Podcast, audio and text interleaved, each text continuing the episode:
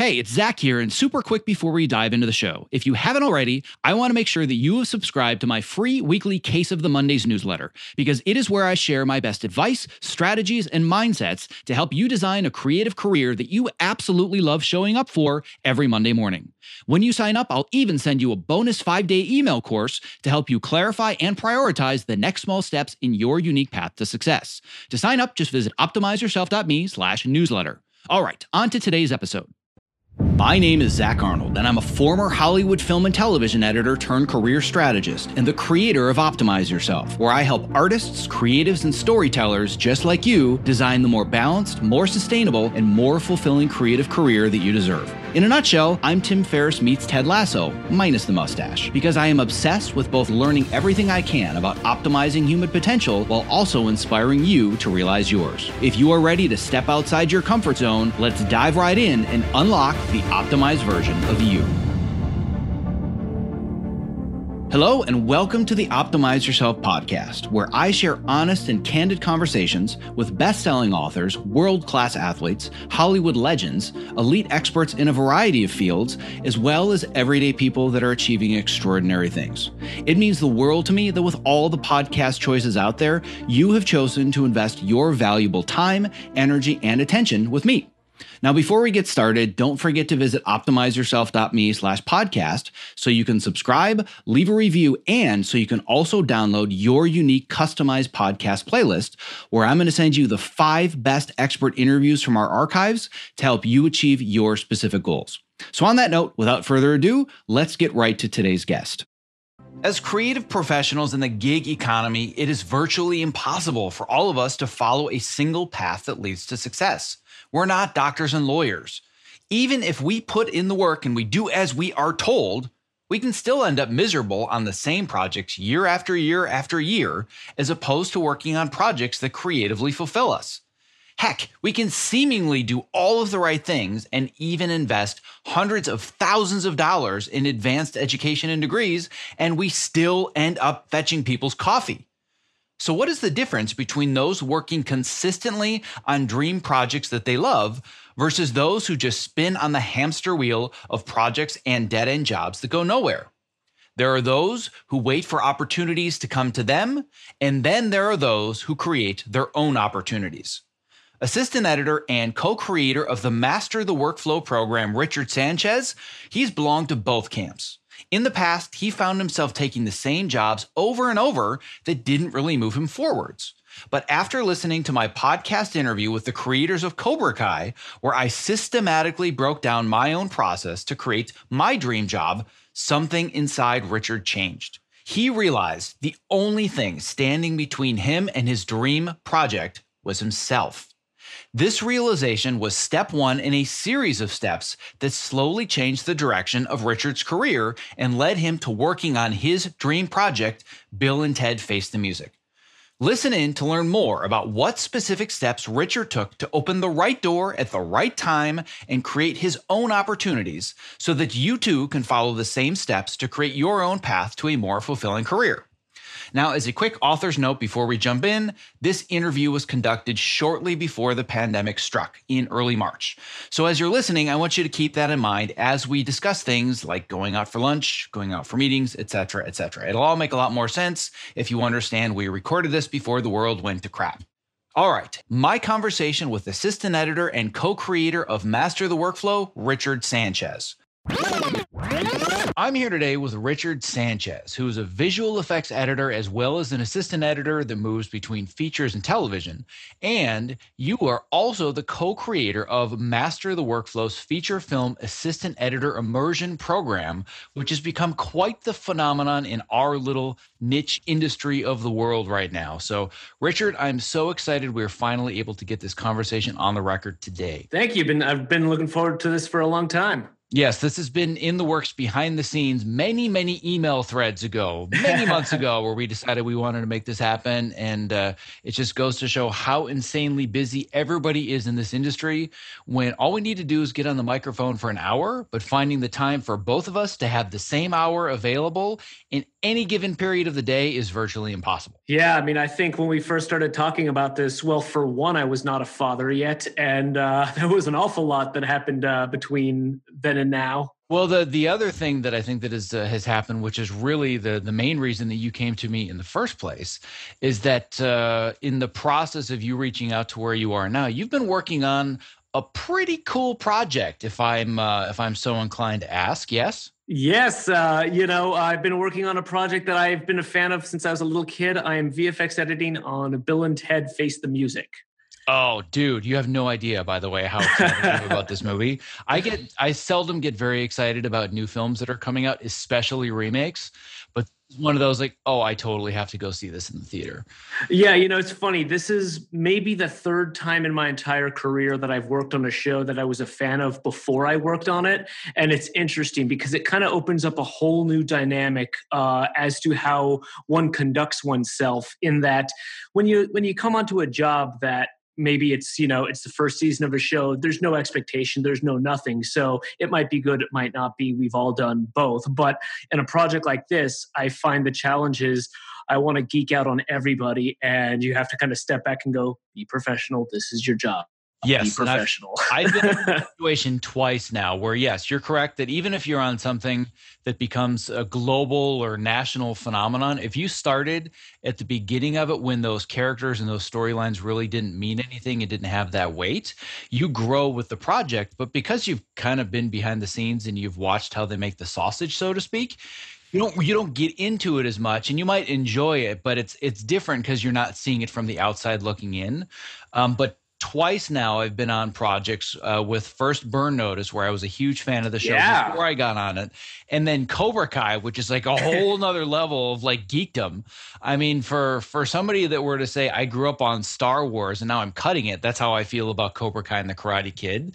Um, it's like to this day I still think to myself, oh my god, I'm I'm editing Johnny and I'm editing Daniel, and like it's it's ridiculous. So um, I can only imagine the the nerding out that you must do on a regular basis. Well, f- fun fact with uh, Karate Kid, this was just me as a little kid because my only frame of reference was movies because I was just kind of that kind of geek.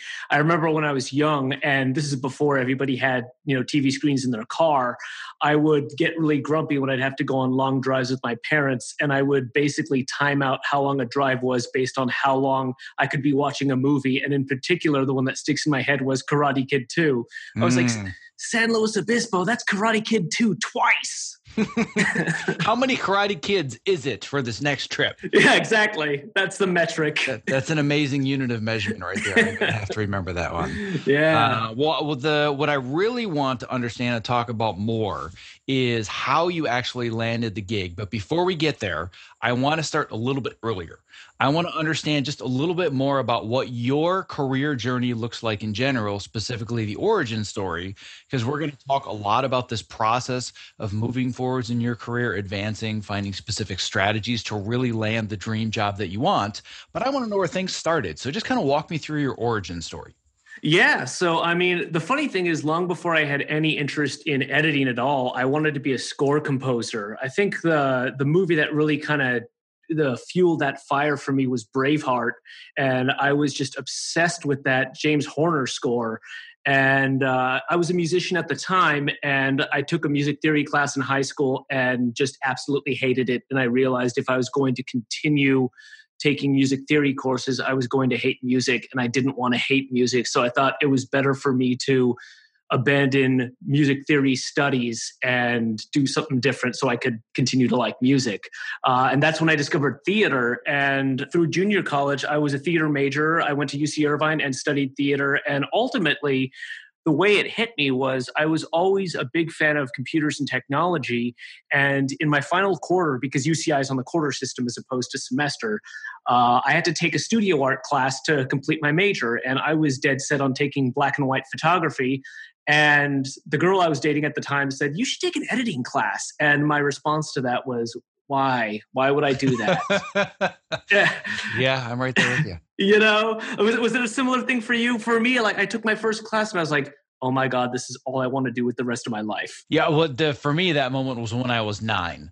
So uh, yeah it was a very similar story and I've, I've, probably told it on this show at least a dozen times now so i don't want to go into it too deeply. But for those that don't know my origin story to very briefly go over it i was nine years old. I had spent the entire weekend running around my house with my bigger brother who had a vhs over the shoulder camcorder. Nice. And uh, we went through the whole process and at the end and we were doing it all in camera we were editing um, in you know you just say start and you know start and stop and try to get the edits as good as you can.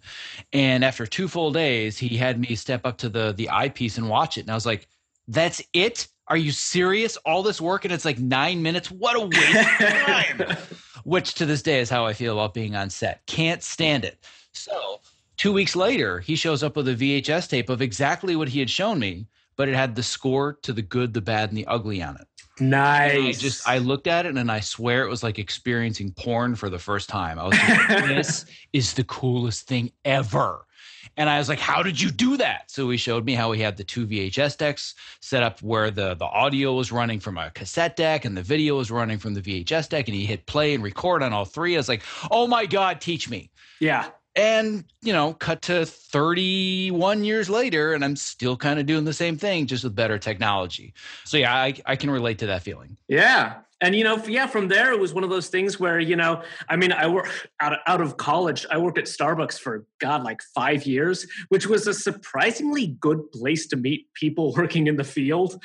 But ultimately um, got my start in reality television worked there for eh, I don't know, two, three years at the time. I got my start on Final Cut. So, uh, you know, got my start in reality TV, did the night gig back when we were on tape. I remember digitizing uh, DVC Pro HD tapes and uh, laying back to D5.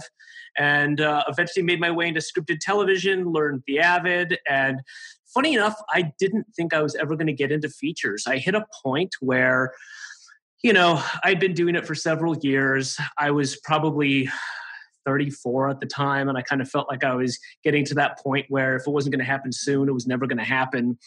So I just said, okay, I'm never going to work in features. I'm, uh, but scripted television is cool. I like this. And then I had an opportunity to work on a tier one, super low budget action movie. And it was one of those things where it's like, okay, if you do this and you're going to play the long game, you're going to stay an assistant editor for a while. And by this time most of my friends who had uh, who i'd come up with as an assistant editor in reality they were all long editing. And it can be difficult when your long game is i want to edit you see all these people around you and you go god they're editing too. Like what's up? Is it me?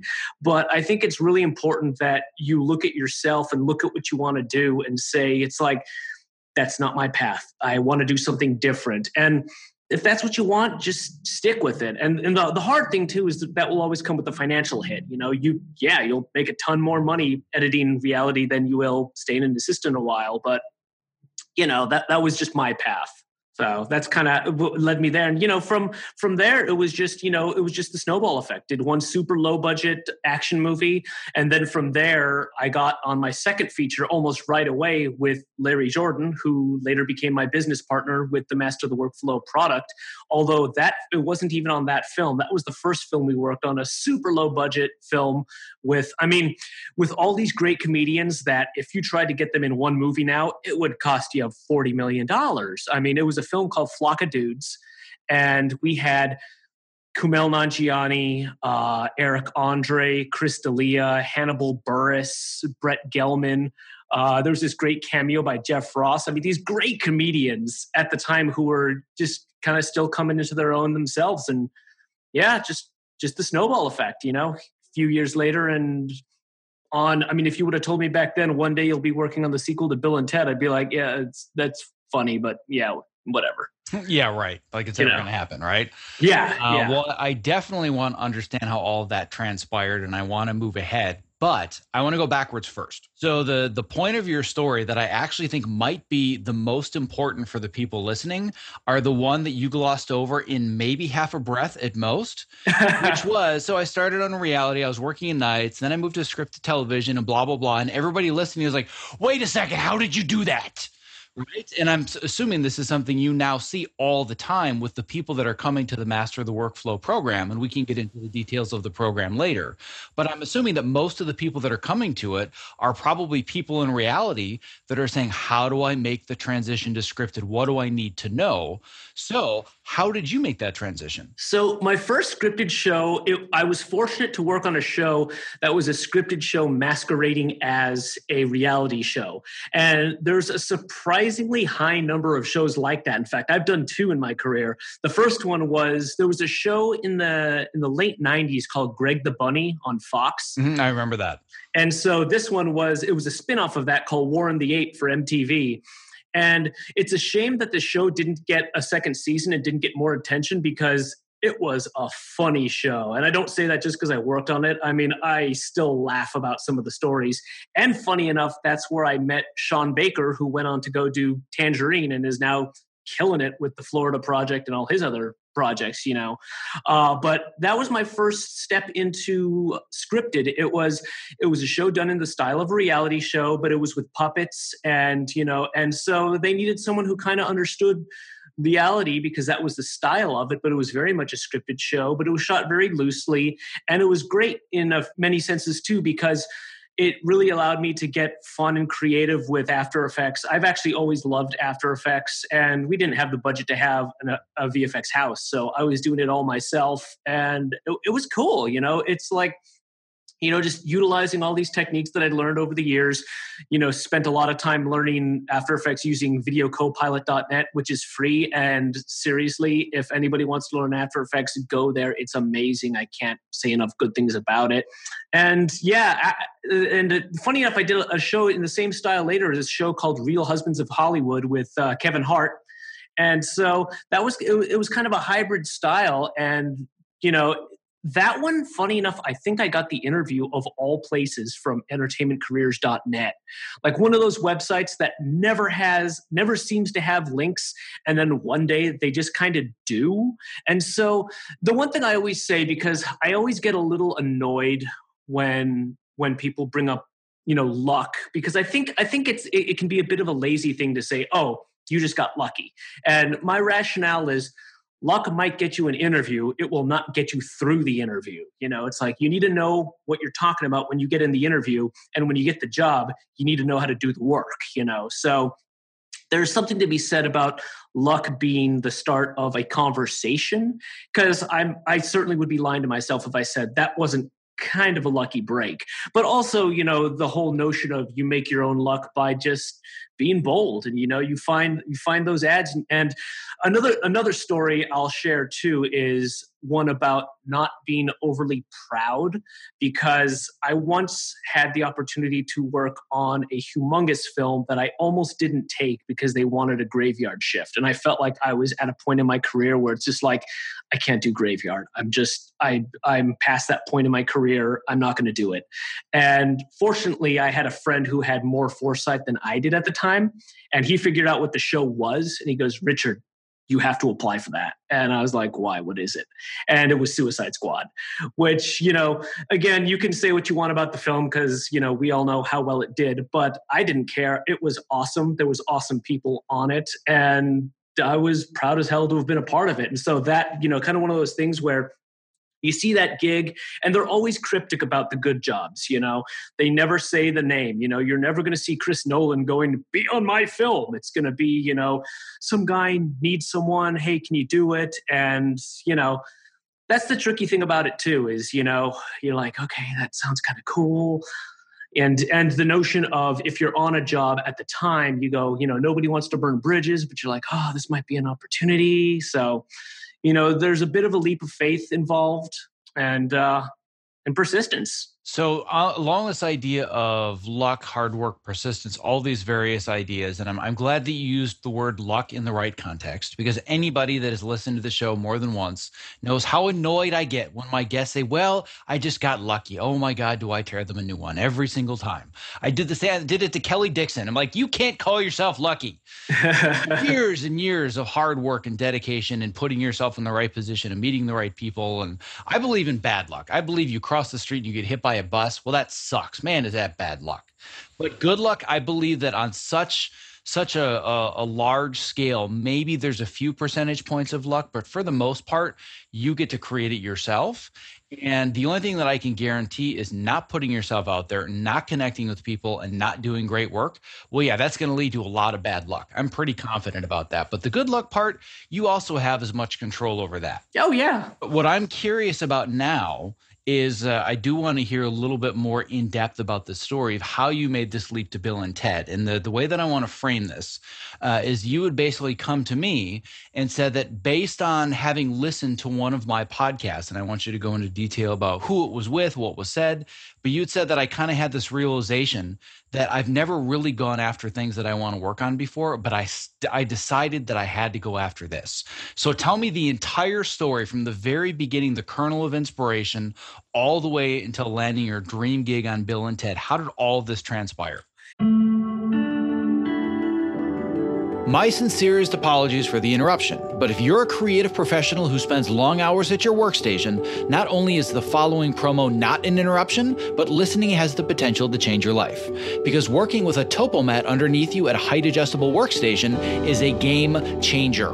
Let's learn a little bit more from Ergo Driven co founder and CEO Kit Perkins, creator of the Topomat. The Topomat is the first anti fatigue mat designed specifically for standing desks. The real benefit of a standing desk is movement. We found bringing in this cushioned terrain under your feet, your brain just subconsciously engages and you wander around and you get that movement at the standing desk that you need without even having to think about it at all. People will come to me at an event or a panel and they'll say, I got the Topo mat because of you. Even when they had a mat, once they used this one, it was a total game changer. We've just heard time and time again that with Topo, we've kind of hit the sweet spot that it's the right premium quality materials and a right shape that people are actually getting benefit out of this stuff. You spend more time here than anywhere if you do creative work the way that I do. So I would rather be driving around in a Ferrari than a Ford Pinto. And I feel like this is the Ferrari of the standing mat. One of the things you don't realize is that at a standing desk, your main interface to the world, your body's main interface to the world is the ground. If you're going to invest in anything at that Ferrari level,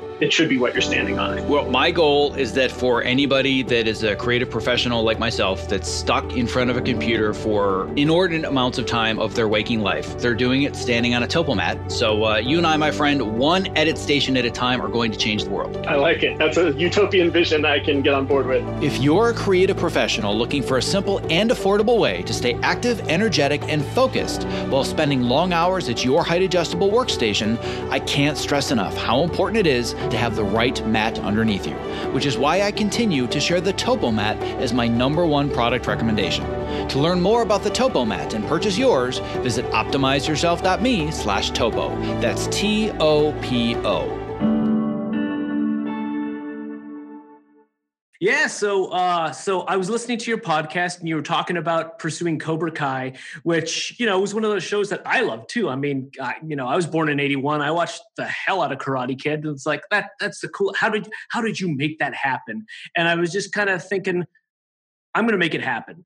And it was actually kind of kind of a, a, combination of a couple of things. I was working on a project that, uh, in truth, was kind of killing my soul, which happens from time to time, and more often than not, I might add. yeah, well, and that's why they find me. But but I, and I and I say this, I say this as a means to offer some empathy to people too. And it's sometimes the rough jobs, content wise, can be you know when I look back on what makes a job good, it's always the people. You know, sometimes the content is never is never that interesting. But if you're working with good people, that as an aside, you know. But I was working on a job that was kind of making me miserable, and by by just kind of reaching out to somebody, you know, to a friend, someone said, I thought I heard Bill and Ted was looking for someone. And I go, I heard Bill and Ted was happening. I didn't realize, oh man, they're going. So what ended up happening was the friend who told me about it actually got the studio wrong. He swore it was one studio. So I called up everybody I knew at the studio and they were either not mentioning the project by name or just not mentioning projects at all. And I kind of didn't want to be that uh, that eager beaver going, "Can I get on this one project?"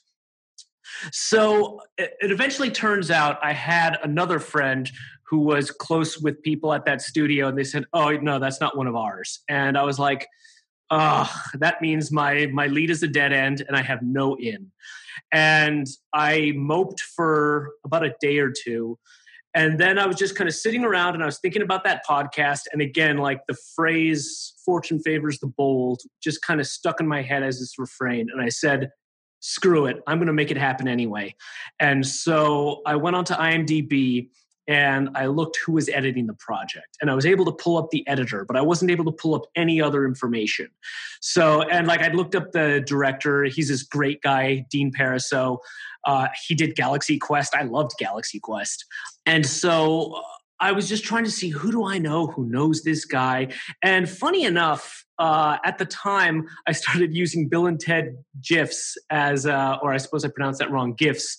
Um, that's I uh, could do a whole podcast just on GIF versus GIF and the history of that. Won't do that, but that uh, that could be an interesting aside. Oh, it's that's it's, it's a divisive one, you know. Yeah, it's its own thing. But anyway, carry on. So, so, I started posting these these graphics around as responses to everything in every Facebook message, just because one, it kind of amused me, and then I kind of uh, that then I had this idea of, ooh, what if one of my friends is actually working on the project in in this like super sneaky, you know, way of like they'll go, "Oh, hey, that's mine." Well, you know, it didn't quite happen that way. But funny enough, I did that, and somebody put a, a love emoji on one of my comments, and I said, "Oh." Are you on it? and uh, this person wasn't, but coincidentally, I said, by any chance, you're not on the project, are you? And she says, no, I'm not. I wish I were. And I'm like, yeah, you know, because I'd, I'd looked up, I'd looked up the director and I saw he'd cut that show, Good Girls. And I reached out to everybody I knew who worked on Good Girls. Hey, do you, do you still talk to Dean? I'm just, I'm trying to get in contact with them. I already need someone. Still wasn't happening. So funny enough, just as as you know the universe aligned, this person said, "Oh no, but I just looked up on IMDb. Uh, this is the assistant editor, and I had looked up IMDb that morning. He was not listed that day. So within a matter of hours." I found out who the assistant editor was. So then I went through my list of friends and I said, who knows this guy? I just need to I just need to reach out to him and see what happens. And so I found maybe three friends, three mutual friends via Facebook.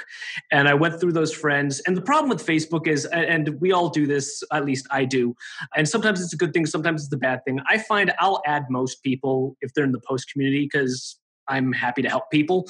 And I had friends of varying familiarity. Some friends whom I felt close enough that I could ask a favor for, and other friends whom I would talk to, but I don't think I would feel comfortable asking for a favor. So I narrowed it down to one person and I said, Hey, I don't, because it was a friend I'd never worked with, but someone I respect a lot and I talk about craft. So I just told my friend, Look, I don't want you to lie for me. Please don't tell him we've worked together because we haven't. I want to start this. I want to start this relationship honest. But would you just make an introduction, just an email? You don't need to follow up. You don't need to do anything. Just, I just want to say hi, maybe see if I can take this guy out to coffee and just see what's up. So uh, my friend says, Yeah, sure, I'll do that. And she sends an email and CCs herself, sends an uh, introduction email between the first assistant editor, associate editor, uh, David Zimmerman, and myself. She just says, Hey, this is my friend Richard. You know, I respect him a lot. Uh, he, you know, him and I talk shop all the time. And I decide at first I'm going to not jump in and geek out and scare him away. And I give it about a day. And then I just decide, you know what, he didn't respond. I'm just going to respond one more time and, and just kind of say, hey, man, you know, I thought I heard you were looking for a visual effects editor. You know, that's what I do. And man, I love this film so much. I, I would love to be a part of it. But you know what? I'm sure you guys are fully staffed. You know, I'm, I'm sure, you know, you you asked for you needed a, a, visual effects editor a week ago. I'm sure you got somebody you know just kind of one of those i wanted to take the pressure off because in all in all probability i, I didn't think this was going to work. And so he still didn't get back to me. And you know that was a very expected response. Uh, I just imagined he was busy, which, yes, he was. And so life goes on. And about a week later, I get a call from the post producer. And this guy just out of nowhere goes, Hey, Richard, uh, I'm post producing Bill and Ted. I'm like, uh, did, did that work? And so it it was kind of one of those things where you know there was a little bit of a little bit of canvassing a little bit of reaching out to people but i truly believe you know there's something to be said about the one thing I always try to do, and I'm a big fan of just cold introductions. And there's, and I saw you did a podcast, a great podcast on the art of it because it's challenging, and it's, I mean, it's it's scary to put yourself out there. And to tell you the truth, I've given that advice and really never had a lot of great luck with it, but I've known people who have. So I treated it as a, well, Richard, statistically, you're going to send this email out and nothing's going to happen. But whatever, it cost me nothing. So I can, I can send an email. And, you know, again, by, I always tell people too, like, no one wants to hear the whole, like, even tongue in cheek, like, hey, if you need somebody, you know? So i just decided i'm just going to be a friend and see what happens. And and they needed somebody and they were kind of in a bind. They're like we need somebody like in like 2 days. Can you start in 2 days? And i was working on a project at the time and even though even though i kind of was looking for my next project i still didn't want to leave them high and dry. So i was like can i give them a week? And and that's exactly what happened, you know? And I mean, yeah, it's it's one of those things. You jump into the deep end, and it's it. Oh, the pressure is definitely on in in this sense too. It's like, okay, now I really have responsibility.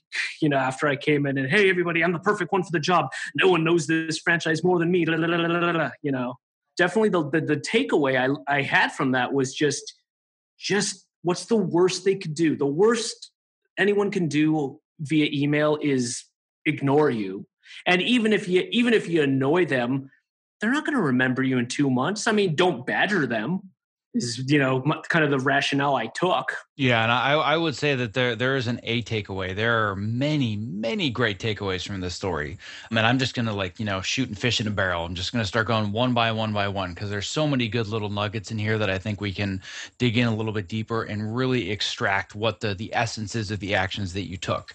Um, the first one, which I think you said is the most important at the beginning, was the decision to decide to pursue this because like you said the the takeaway is what's the worst that can happen right?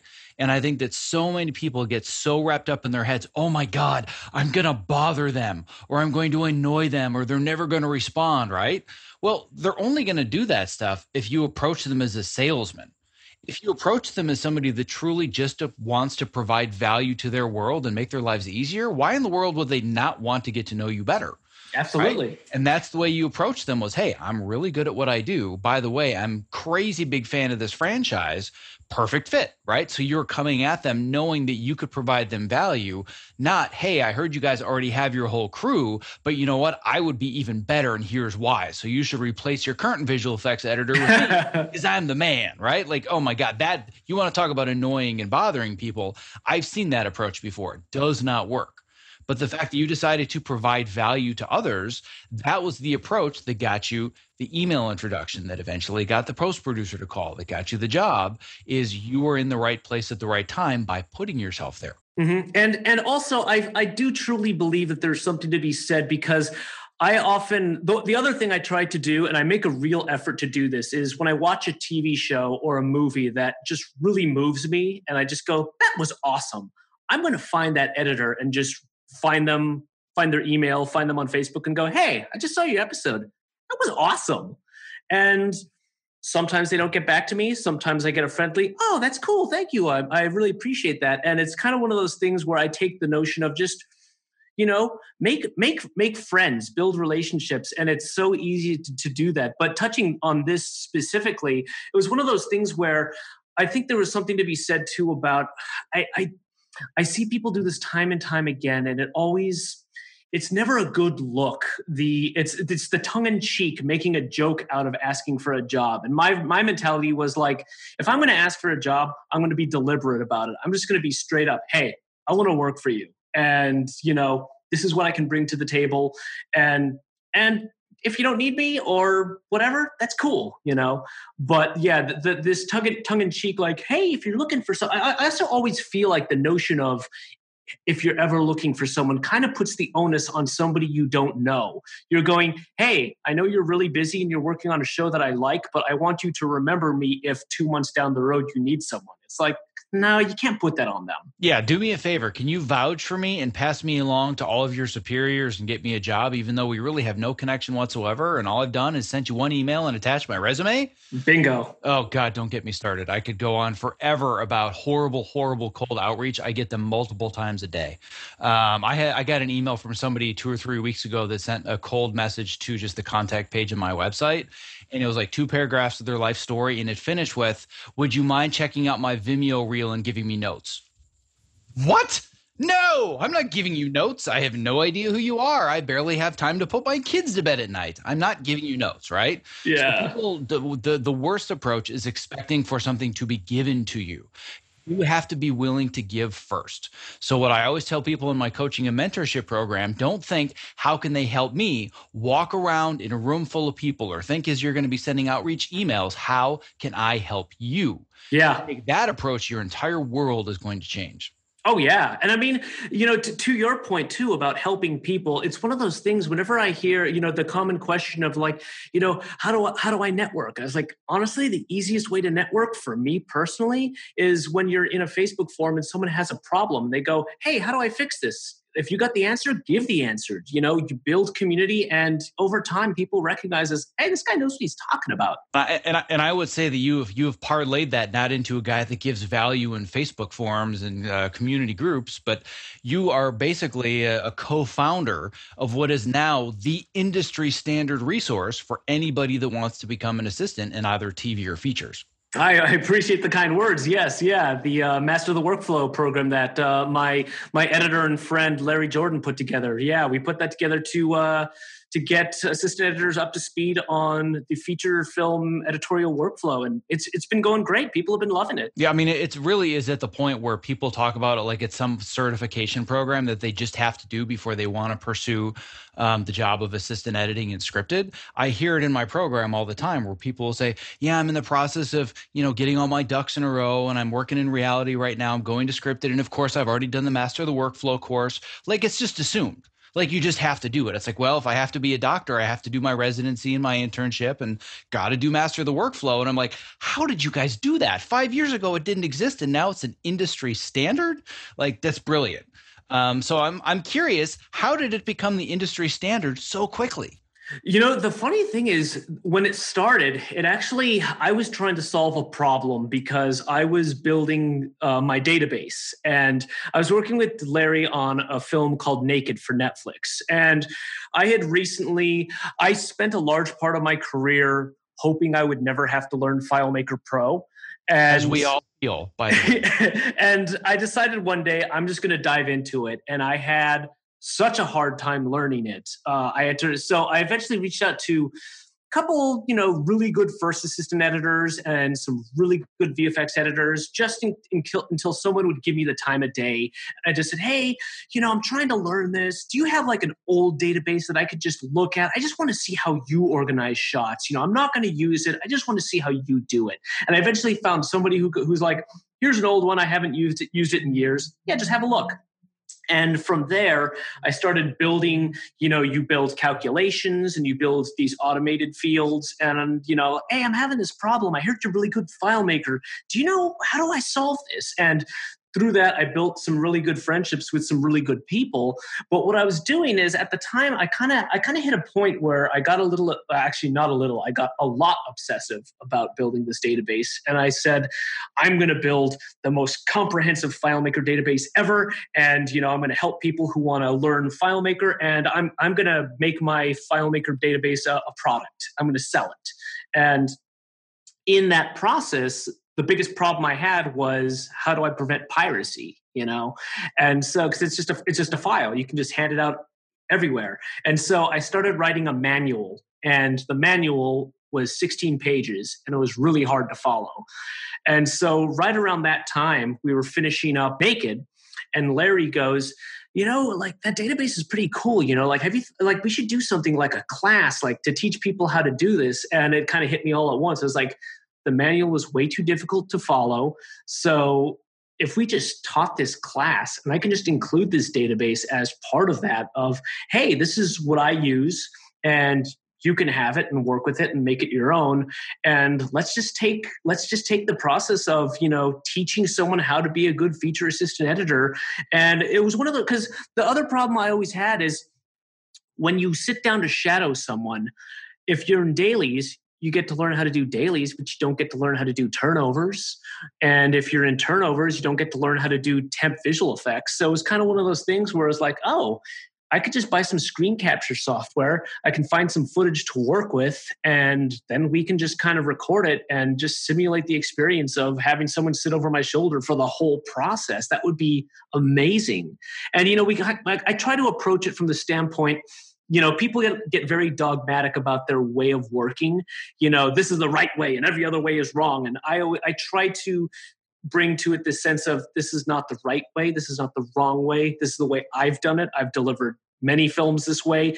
You can do this and maybe you don't have to do all of it. You can do some of it if you like that. And oh and here's my database too. This makes my life easier. You also don't have to use it but you know might make your life easier too. And it's kind of one of those things you find with filemaker especially. People get very possessive about their databases and i understand why. There's a lot of time that goes into the databases.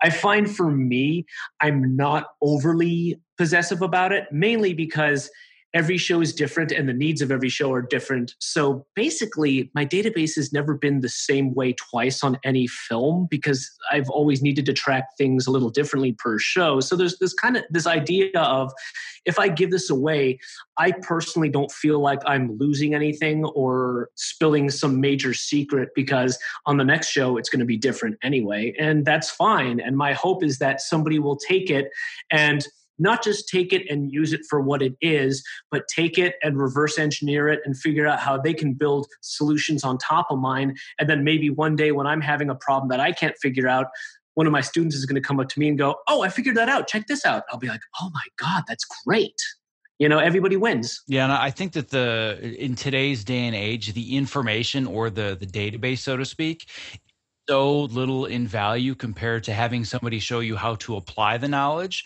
and then be able to apply the knowledge to your own situation, which I think is where the value and master the workflow is. But what I also find so intriguing and fascinating is that this started as this database is cool. Let's see if we can sell it and do a few tutorials on it.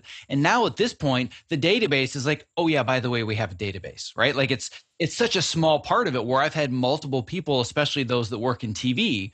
I've asked them multiple times, talk to me about master the workflow. I want to know if this thing really works because I want to recommend it if it does. Like, to be perfectly frank, I'm never going to go through the entire course because there's no reason for me to spend the hours doing it. But I trust the people that are in my program and my colleagues. And they all pretty much say the same thing. It totally prepared me for making the transition into scripted and understanding the whole workflow either the database thing they say oh yeah it was cool i'm never going to need it or they say it was really cool but it's kind of like a, an extra added thing where yeah this is it's you know neat or something i might use someday or i'm never going to use it and filemaker has no interest to me but nobody has ever said yeah because the database thing is in there the program really wasn't worth it to me because i don't need it. The program has so much value because it answers the quintessential question that everybody trying to get into scripted has which is what do I actually need to know to do the job because nobody will tell me? I feel like you guys finally opened up the curtain and said, here's everything you need to know to be prepared. Yeah. Well, you know, and it's it, it, the fact of the matter is too, you know, because I didn't go to film school. I mean, I've kind of been of the mindset for a while that I mean, there's really not a lot of insider secrets anymore. You know, with great websites like Creative Cow and social media, which is humongous for that. The the real shame about you know facebook is the shelf life of questions is so much shorter than old forums like uh, that like creative cow. And creative cow is great because you know so much of that stuff comes up on searches your google searches and whatnot so it lasts longer but i see less and less traffic on it which is a shame because it's you know it's great. Um, but the, yeah, those through those avenues, there's so much information. It all changes so quickly, and new techniques abound every day. It was just kind of one of those opportunities to kind of aggregate everything I learned and go, take this like try it out you know because i mean i certainly remember i certainly remember my first one of my first scripted interviews and they asked me straight up uh, a question that i actually knew but i knew it by a different name and because i gave them the look of the deer in the headlight i didn't get the job and i knew in that moment i didn't get the job. They looked at me and they said do you know scripter? And i go I don't know scripter. And like they, they kind of gave me that look and you know like, like in a warner brothers cartoon i blinked and it sounded like a xylophone mm-hmm. and uh and that the interview went away and then I, I, called up a friend and i said hey have you ever heard of scripter he goes oh yeah it's ScriptSync I know what ScriptSync is. Yeah, exactly. Yeah. Wow. Yeah, that that's hilarious. And I think that anybody listening to this has been in that situation at least once where the nomenclature is so different and everybody has their own variables for how they say this or that or the other thing. But at the end of the day, the job is pretty similar, whether you're scripted in TV, whether you're in features, there are nuances. But yeah, at the end of the day, it's just all about naming. I have spent almost 10 years now raving about how much I love my Topo Mat, and I have finally discovered what I now consider the Topo Mat of desk chairs, the QOR360. The QOR360, spelled Q O R, is designed to keep me constantly moving while seated in an upright and balanced position. To learn more about how it works, let's hear from QOR360 founder Dr. Turner Osler about why he created the QOR360 active sitting chair. When you sit badly, you sit badly for for many hours a day. And that's really what the problem is. It's very hard to make yourself get up and do jumping jacks every half hour. But if you just swap to a chair that requires you to be muscularly engaged in order not to fall off, it's an easy bar to clear. For the procrastinators out there who hear all the statistics and know how bad sitting is and it's the new smoking, and they're thinking that's something I'll worry about in a few decades, you're going to feel the effects of having more energy at two o'clock in the afternoon or four o'clock in the afternoon that day. And that's that's the whole point. Your core muscles will be stronger. You'll have less back pain. All of this will make you more available for the rest of the pursuits of your life, your kids, your hobbies, your whatever. For those of us who need to practically live in front of computers to do our best creative work, the QOR360 is going to level up your game. Keep your body moving and keep the creativity flowing. To learn more and purchase what I consider to be the Topo Mat of desk chairs, please go to optimizeyourself.me slash QOR360. That's optimizeyourself.me slash QOR360. And, uh, and actually, on that point, I would love to share. If there's another thing I'd love to share uh, with everybody listening here, is the value of this phrase that I didn't know at the time, and I wish I did, which is if someone asks you, Do you know something? Never tell them no. I often say now, I think I know what you're talking about, perhaps by a different name. Could you mm. tell me hmm. what you mean when you say that? Because the fact of the matter is, if you do know it by another name, you're still in the game. But if you tell them you don't know, you're out. That phrase could be worth tens of thousands of dollars, my friends. that is an excellent, excellent turn of phrase to, to save yourself from uh, being turned away in an interview. That's brilliant. So, what, what I'm curious about now is uh, going back a little bit to where you said, I've got this database and I think I want to sell it. Oh, you know what would actually be cool? Let's kind of let's walk everybody through the actual process of what it's like to be an assistant editor in features and kind of give them this bullet point list. I'm assuming that when you first put together your table of contents and your schedule for shooting, that everything came out exactly the way that you'd planned in the beginning in the exact amount of time, correct? Yes, because it always goes that way. Of course it does. yes, you can sense the sarcasm in my voice. You yes, know, as a fellow content creator, I'm right there with you, my friend, and I would love to know a little bit more about the, the journey to get this thing to the finish line. Yeah, so you know, it was kind of one of those things where I wanted I wanted to treat it as a casual experience. You know, I didn't want it to be just a very dry academic something you, you, you, stare at, you know, blank faced. So I, I wrote out a basic table of contents and I was like, okay, these are these are the processes I want to cover. These are the phrases I want to cover. And then I just kind of I kind of just got the data in and said, let's do it, you know? And actually, the biggest problem we had in the beginning was we needed footage because I remember uh, we were like, you know, we're working on this film for Netflix that would be cool if Netflix gave us footage, but that's never going to happen. No studio is going to go, oh, yeah, take our content and use it for something else. So what was a lifesaver for us was, uh, you know, I'd certainly seen Misha Tenenbaum's his podcast that he'd done with Moviola and whatnot for a while. You know, he's done all sorts of great, uh, all sorts of great um, podcasts on being a visual effects editor and whatnot. And he has the company EditStock. So I just reached out to him. I didn't know him, and I just said, "Hey, uh, you know, I've, I've I've seen what you've done with EditStock. I think it's really cool. This is a class that I have in mind, and I want to do this. Would you be willing to to license it to us?" And at first you know he just it, it, was just a very business relationship just okay you know i'll do this and i'll do this and it'll cost this much and over time i think we we earned his trust by seeing what we were doing because one of one of the big problems too we had was you look at so many of these tutorials online, you know, and it's always these you take a QuickTime and you import it, and the QuickTime gets turned into MXF, and it's like, that's cool, but that's not the way a dailies lab delivers you footage. Never. And so, and so those little nuances are the important things so that when someone hands you an Avid bin, an ALE, and a bunch of MXF files, you know how to bring it in. And so the first step was I got all this footage. It was shot, I think it was shot on a red cam and that's great if you're working in Premiere. But what I did was I, I brought it into Resolve and I said, I'm going to treat this like it's a dailies house. So I'm going to transcode all of this footage and I'm going to make MXF media. I'm going to make myself ALEs with CDL values and I'm going to get avid bins and just make it all. And as I was doing it, I made a few mistakes. And at first I was like, wait, should I fix those mistakes? And then I said, no, I'm going to keep those mistakes in there because we certainly get mistakes from the labs, you know, in editorial. So I was like, I'm going to intentionally keep those in and put the onus on the students to go, there are mistakes here. And I'm not going to tell you where they are. You need to find them and there'll be different ways of mitigating them. But it's important that you don't go, there's a mistake, I can't do anything no there's a mistake. Now you need to figure it out. Yeah i'm i'm right in the same camp with you where whenever i'm shooting my materials or i'm shooting something for um, linkedin learning whatever it is any kind of a tutorial if i hit a snag and it's a matter of oh wait this was a not if it was just like a stupid mistake like i stepped over my words or i clicked the wrong button but if i did the action that i was intending to do and it was wrong that's not a cut. That's all right so i made this mistake. Let's let me let's i want to help you understand why i made this choice. Now let's figure it out together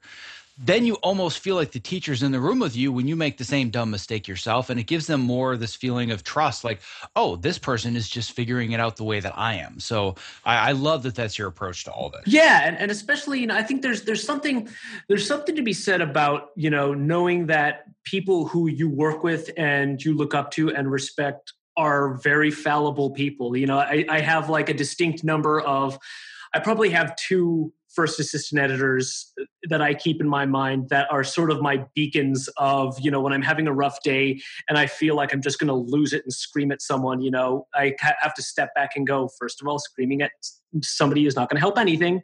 And I'll, I'll, give a shout out to my buddy Sam Restivo. He's the first assistant editor on Robin Hood, and he was amazing. He's kind of one of those guys that like Sam, just be like Sam, just be like Sam, you know.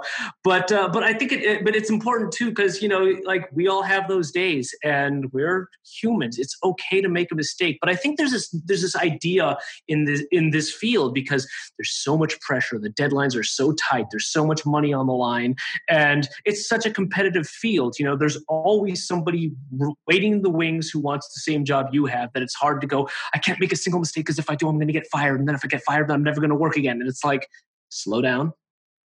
It's okay. All you got to do is fix it. We just create entertainment for a living. We're not curing cancer. Although the studio executives want to prove otherwise and treat us as such. But don't get me started on all of that. I saw a great comic uh, a while ago, and it looked like it was a Far Side comic, but it was these surgeons and they're working on somebody, and they say, It's okay. It's not like we work in television. Mm-hmm. Yeah, exactly. And that, that's what that, that's exactly the, the story that I tell all the time but we just get so wrapped up in what we're doing and the the stress of all of it. It's like at the end of the day, we're making television, we're making movies, we're making stuff that people are going to consume while they're on their couch consuming other bad things. So we're, we make visual popcorn for a living. Let's get over ourselves and enjoy the process just a little bit more. Yeah. So the the next question that I have for you is given that you've built a community of what I presume is hundreds of people that have said I want to learn how to break into scripted, I want to learn the scripted workflow whether it's features or TV. What I'm wondering is in the the community that you have because I know this is an aspect of it. What do you find are the most common challenges or roadblocks that people are constantly hitting up against? Not necessarily as far as workflow or tech, but as far as the politics of the industry and making a transition from reality or some other medium, trying to get into the scripted world. I mean, any way you look at it, the same problem exists for everybody, which is, you know, hey, I have I finished your course, but I have no experience and no credits. How do I get someone to take my email? That's a common thing. And honestly, time and time again, I just keep on telling people go to these networking events, be nice. I mean, I can't even tell you how important be kind is. Just be kind getting getting to know people working on the kind of shows that you want to work on making friends and then one day hey you know i i i think we need someone and you you, t- you took that course right? You you know a little bit about what we need to do. Yeah okay yeah. I could probably get you in as a second. And i mean i have a really good friend who uh, she took our course. She was awesome. I mean she ended up doing i think she did the pilot for the dark tower for amazon which unfortunately d- didn't get picked up. But i remember when she told me that i was like are you kidding me? I'm jealous of you. You know just i mean it's it's one of those things is it is it's somewhat of a it's a persistence game the first job is always the hardest job. I mean there's no way around that you know? The first the first job is always your hardest job and especially the one thing i always tell people and it's not a means to discourage people but it's rather a means to get people thinking realistically is and this just comes from my standpoint of having started in reality transitioned over to scripted work is for me my first scripted job was not preceded by my second scripted job and my first union job was not preceded by my second union job. And if you get stuck in that mentality like oh i'm not i'm not moving upward i'm moving laterally which means i'm doing something wrong no that's just kind of how it goes you know? You just but you meet people you build your network and again if you're kind enough to enough people I promise you things are going to work out. Yeah, I, I, mean, I couldn't say it better myself. I think that's uh, that's the best advice that you can give anybody in any field whatsoever. Mm-hmm. Is that you're you're never going to go wrong by being nice to other people. It is going to open plenty of doors for sure. Yeah, yeah. On that note, I don't think I can ask a better question to finish in a better place than we just did. Um, I don't know how to give better advice than that. The, the only other thing that I can think to say, maybe an area where I don't disagree with you, but I maybe want to to add one little uh, one little point here, is that I don't think the first job is the hardest. Oh, really? I, I think the second job is the hardest. I hear this from people over and over and over again, and it's also an experience that I had. And I think that what you said and pointed to is so important for people to understand that when they say, I'm in reality, I've been doing reality for years, oh my God, I finally, finally got in the door and I landed scripted. I'm now a scripted assistant editor. Yeah, I'd slow your roll there, buddy. Yeah. You get you got one scripted job. Getting the second one might be even harder. And it's okay if you need to pay the bills and go back to what you're doing before. It's not a step backwards. It's not even a lateral step. You're still moving forwards, but guess what? You have to survive. You need to pay your bills. You need to maintain your lifestyle. There is no harm whatsoever in going back and forth. And I think this is a big revelation that I see in my program all the time, where when I explain my transition, and I've made four transitions from various mediums, from trailers to indie features to studio features to scripted TV, like different genres like I've jumped all over the place. Like transition is basically my middle name in this this career. But every single time there's this invisible portion of my resume that people don't see where I spend years bouncing back and forth between the two until one of them really settles in. So for example, I spent years cutting really low budget indie sales trailers for movies that had total budgets of like $200,000 and these uh, small independent companies would come to me and say, We have five movies. We're going to a sales conference in Berlin. Can you cut these five trailers in two weeks? I'm like, Hell yeah, I will. They'd give me some money. I would cut them. And then that would fund me for the next two months to work on whatever I needed to to build up my craft or build up my resume. Nobody sees that on IMDb. And I think it's so important to understand it's okay to jump back and forth while you're making the transition. And sometimes it's going to take years for it to stick. And, you know, and, and to your point, I also kind of think there's a value in that, having worked in multiple fields and having multiple contacts across these different these different areas of post. Is I like to think about it as you know, especially with the direction that our economy is going over the past couple of weeks.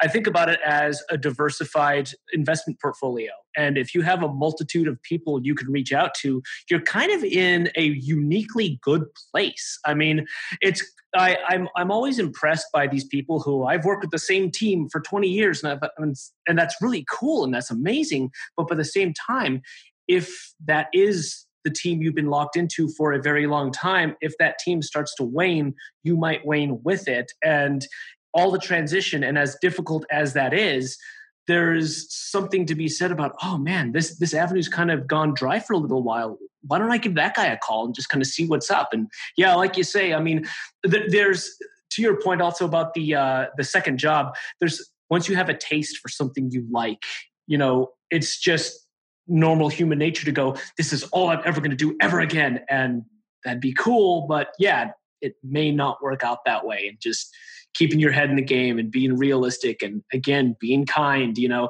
There's nothing worse than people who have done it a little bit and then they get cocky and they get arrogant and then you're that guy on the film that nobody wants to be around and it's never that, that never ends good for anybody. Yeah you definitely don't need to be that guy. May, may, maybe it goes against everything you see in the, the movies and the, the tv shows thinking oh yeah once i am successful i get to be a prick. No you don't. Yeah yeah. Be nice to everybody. I don't care how big you are or where you are on the call sheet or anything else. Be nice. I've seen number ones on call sheets that have never gotten work again because they treated the crew like crap word gets around. People want to work with other nice people. So the least you can do especially with how small our niche of the industry is it is so important to be nice because everybody knows everybody. And at some point you're going to meet somebody that remember that you were an ass or whatever it was and it's going to get back to somebody else. It's going to cost you a lot of money. So just be nice to people for the yeah. love like that that's that's really the that's the the golden rule so. Yeah, absolutely. And I mean, and, and it becomes all the more difficult too. I mean, I feel like everybody has that celebrity story where, oh, I met him, he was an a hole, and and it's so hard to discern the difference between being generally an unpleasant person and having a bad day. And therein lies the real challenge because we all have bad days. And you know and just someone says hey man how you doing? And you're like it's like just it's never worth it just be just be cool couldn't agree more uh, well, as, as two fellow craftsmen and editors whose uh, life is all about timing, we have reached our time here, and I want to be very respectful of yours. But before we go, I want to make sure that anybody listening can find you, can reach out to you specifically, and more importantly, or just as importantly, I should say, can find out more information about how they can enroll in Master the Workflow. So tell us how anybody can get a hold of you or learn more about the program. So honestly, the best way to get a hold of me is Facebook. I know uh, I, am not on uh, any of the uh, newer, hipper uh, social media services. I have a Twitter account, but I never use it. Same thing with uh, with uh, Instagram. Facebook is honestly a great way to get a hold of me. And as far as Master the Workflow goes, check out www.mastertheworkflow.com. the thing with it is you want to get on the waiting list. So some people are a little unclear about it, but the way we do it is we open up enrollment at intervals. And the reason we do that is I want to make sure that when people sign up for our class, if they have questions, that they can get to me directly and I can respond to them quickly because the the concern is that if we have open enrollment all the time and we have a massive influx of people, it turns into a situation where I have 50 questions and I can't possibly answer them all because I'm also a working visual effects editor. So we'll open it, we open it up at intervals and students can come on in and and we can get you up and running. Yep, and I've I can very much relate to all of that. I've made the mistake of opening my courses in a little bit more of an evergreen format because I wanted everybody to have access, and all of a sudden I was getting pummeled with Facebook questions and comments and emails. I was like, "Crap, I'm in the middle of an editor's cut. I can't help these people." Oh, this is why people do enrollment periods. I get it now. So now I basically just treat it like it's college courses and I do it by the the the semester calendar. So that way I know that there are certain weeks where my entire focus and dedication is enrolling people, helping them, getting them on board. And then after that, I can disappear into the ether for months in the dark and then do it all over again. So, well, this has been an absolute pleasure. I'm so glad we were able to make it happen. And I appreciate you providing the tremendous advice and support and inspiration that you did. So, thank you so much for coming on the show today, Richard. Absolutely. Thank you so much, Zach. I really appreciate it. Thank you so much for investing both your time and energy listening to today's show. If you were inspired by this conversation, don't forget to subscribe in your podcast app of choice and most importantly, leave a review because that helps move the show to the top of iTunes and get our message out there to those who need it the most. Simply visit optimizeyourself.me slash subscribe to never miss another episode. Lastly, stay safe, healthy, sane, and most importantly, be well. One last thing before I lose you. If you haven't already, I want to make sure that you have subscribed to my free weekly Case of the Mondays newsletter because it is where I share my best advice, strategies, and mindsets to help you design a creative career that you absolutely love showing up for every Monday morning. When you sign up, I'm even going to send you a bonus five day email course to help you clarify and prioritize the next small steps in your unique path to success. To sign up, just visit optimizeyourself.me slash newsletter, and I will see you in your inbox.